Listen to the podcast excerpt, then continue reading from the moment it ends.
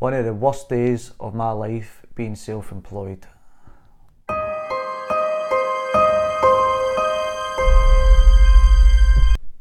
Hi, it's Ed Fisher for the He Who Prepares Wins podcast. I'll be your host. I hope you're all doing well.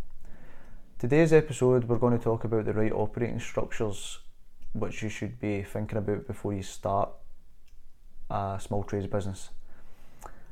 Hopefully, what I'm about to tell you will either open your eyes to what structure you should be operating under, or at least give you some food for thought. Even if you are trading under some of these structures, they can always be changed and things like that. So, here we go.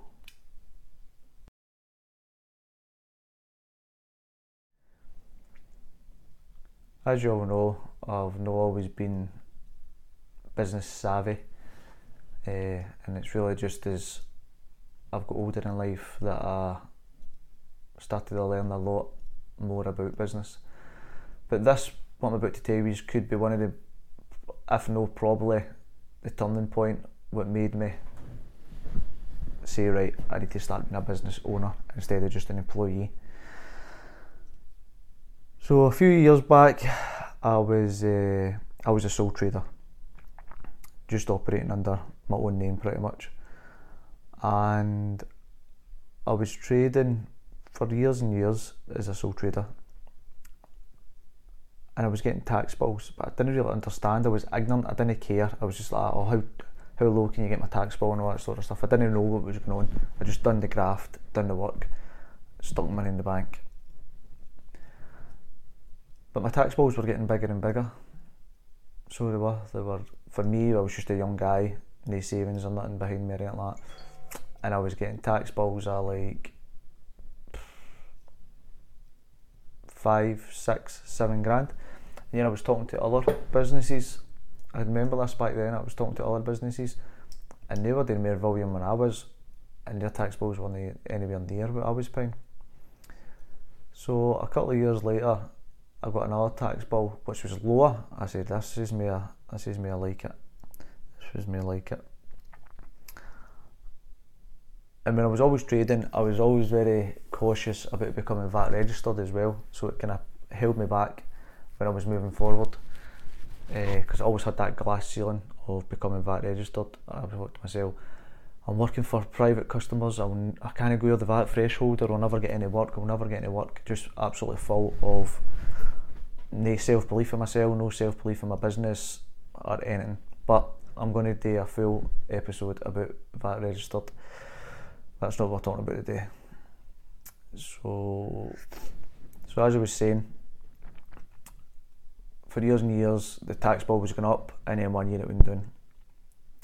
But one day I was working, and I got one of the most horrific phone calls I've ever experienced in my self-employed career. It was my accountant. She phoned me. She said, "Edward, uh, do you want to sit down? I said, hey, what's wrong?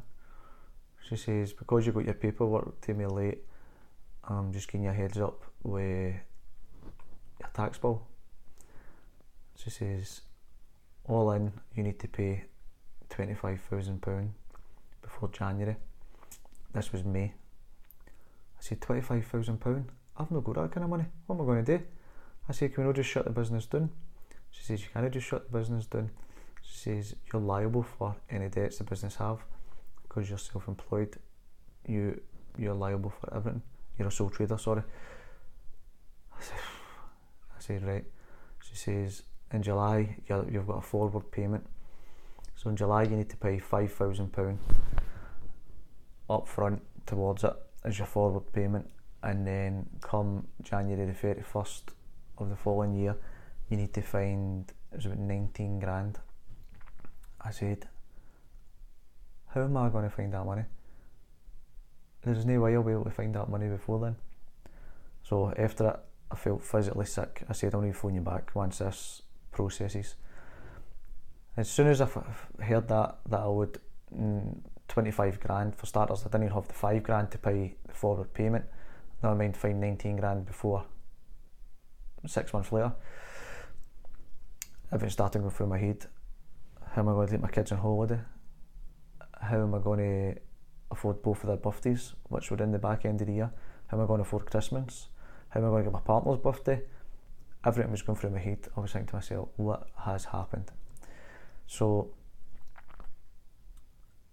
I felt sick for days, to be honest with you, absolutely sick. But uh, I eventually came to terms with it, and I thought to myself, right, well, I'm not going to hide away and just run away from my problems. I'm going to head, deal with them head on, heat first. So I made a plan. I said, right, what work have I got booked in so far? Right, that I forget that, and I barely spend, and I live on a budget.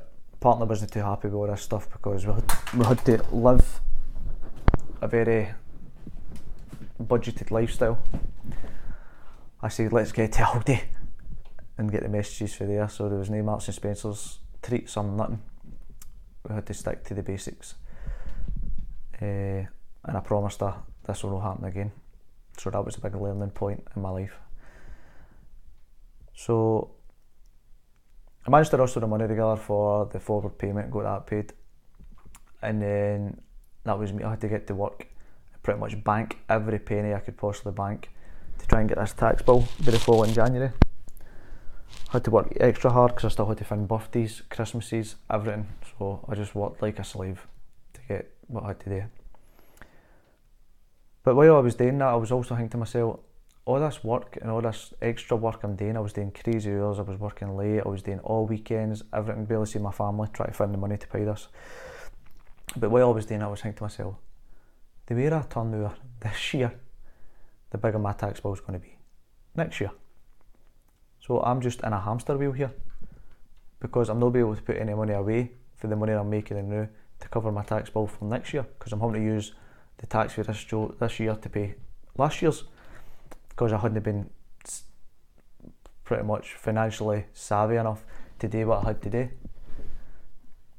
Uh, so I was in a bit of a, a loop that kept happening.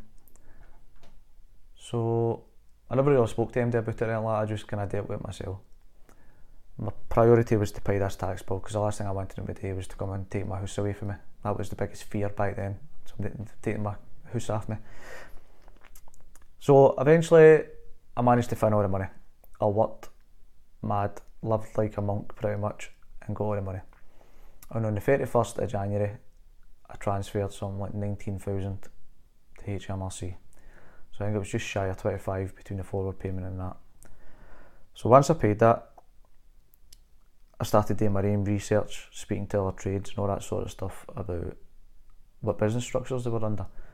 And they were all saying limited, limited, limited. So this is where it gets really sickening. So I went up and I seen my accountant face to face. My accountant at the time was a elderly husband and wife duo.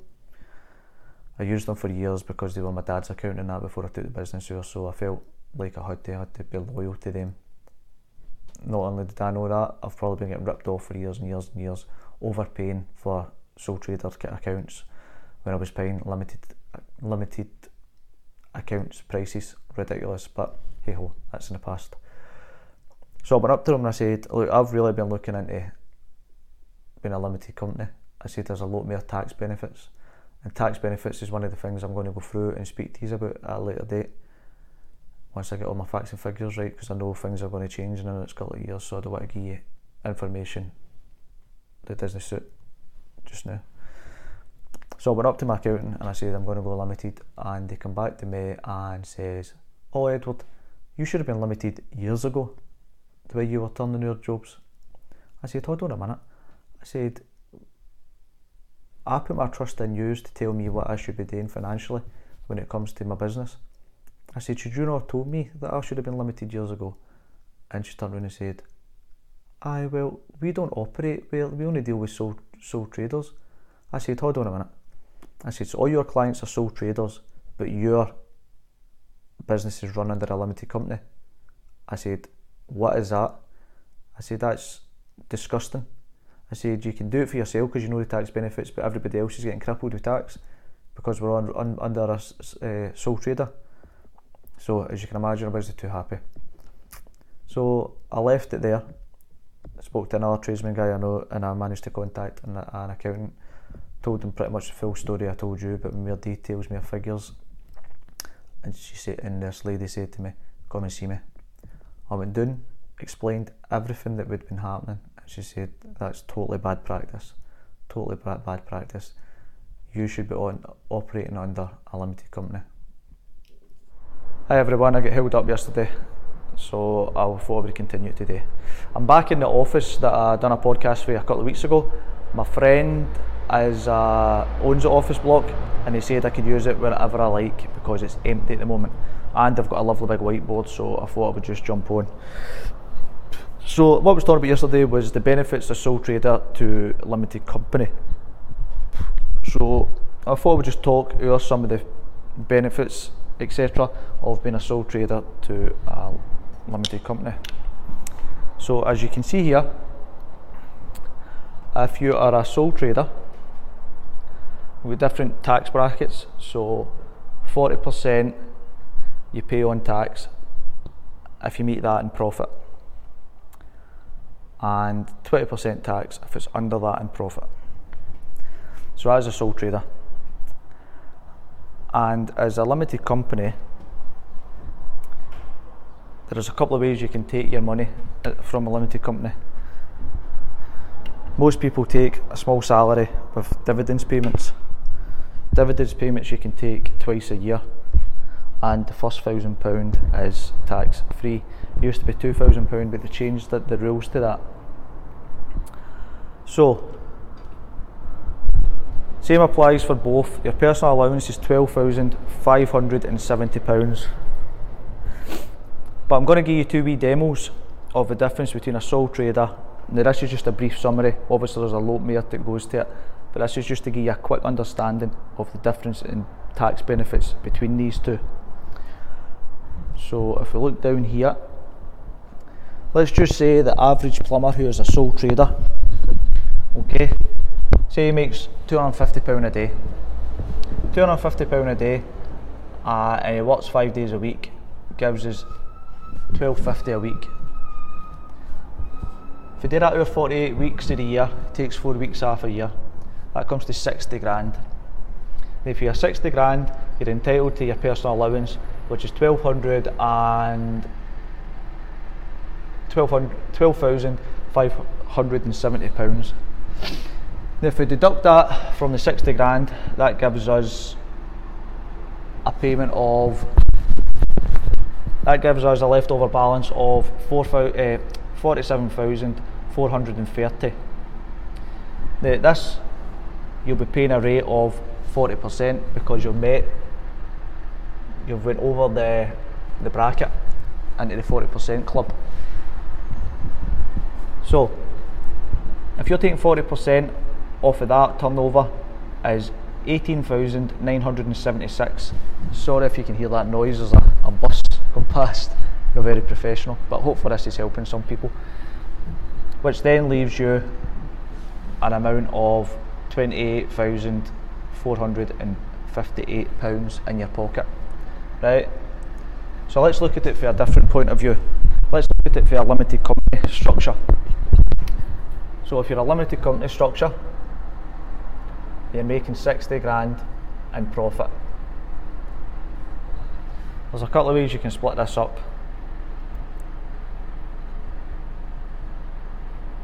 What a lot of people do is, is they take a small salary and then take two dividend payments. So let's just do it if we're doing it basic, right?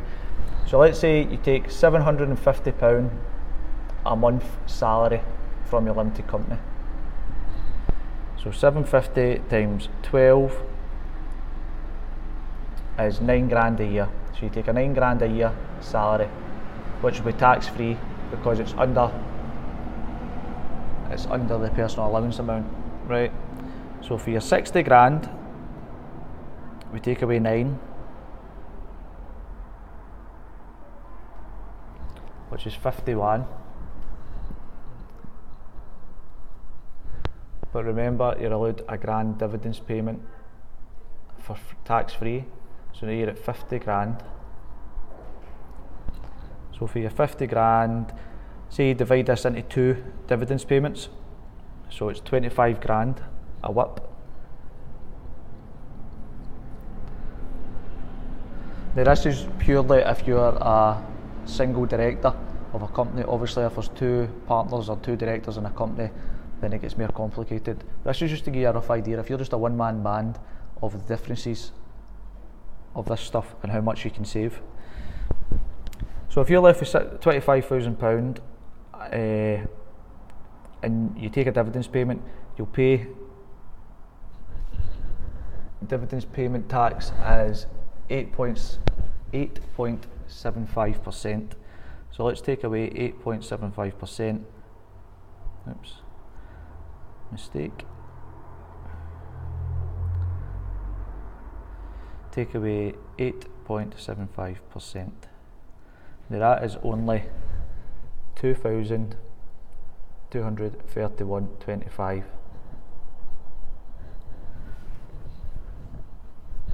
which then leaves you a payment of 23 26 80 75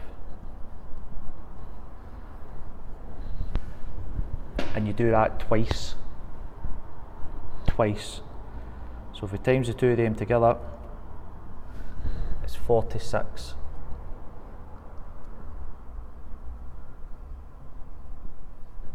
so let's just look at the differences here that's what you take home.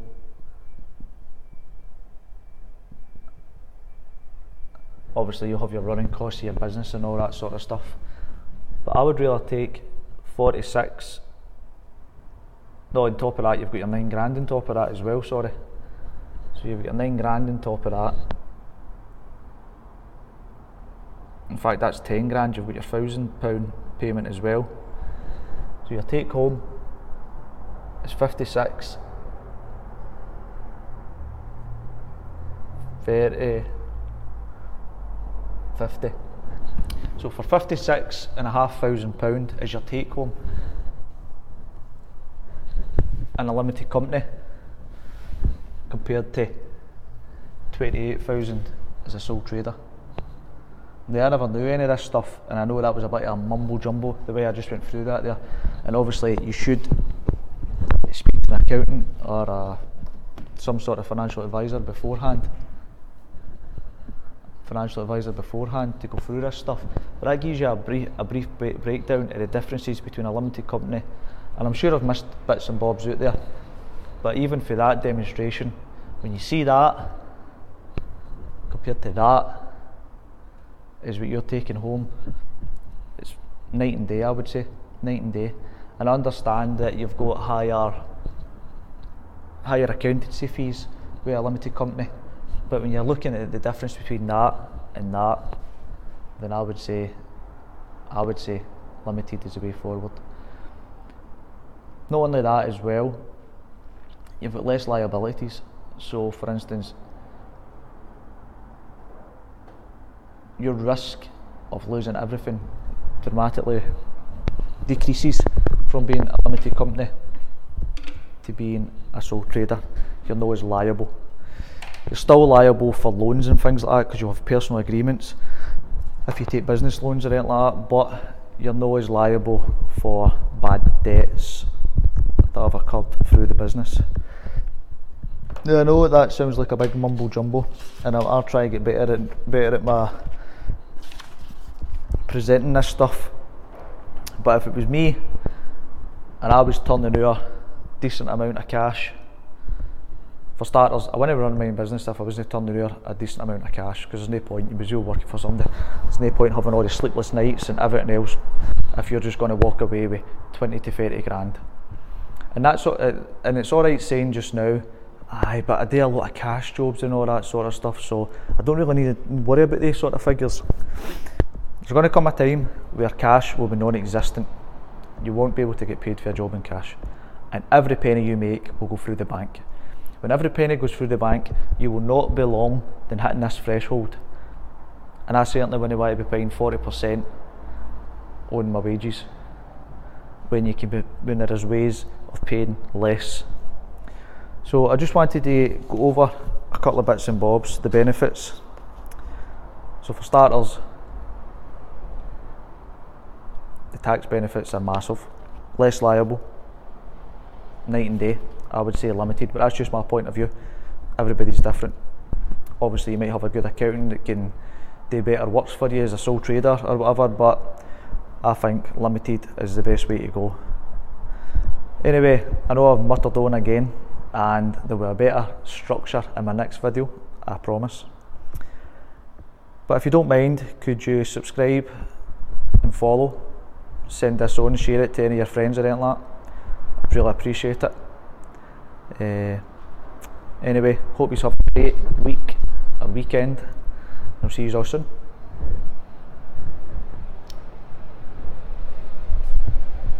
Just wanted to add a wee cliff note on there as well.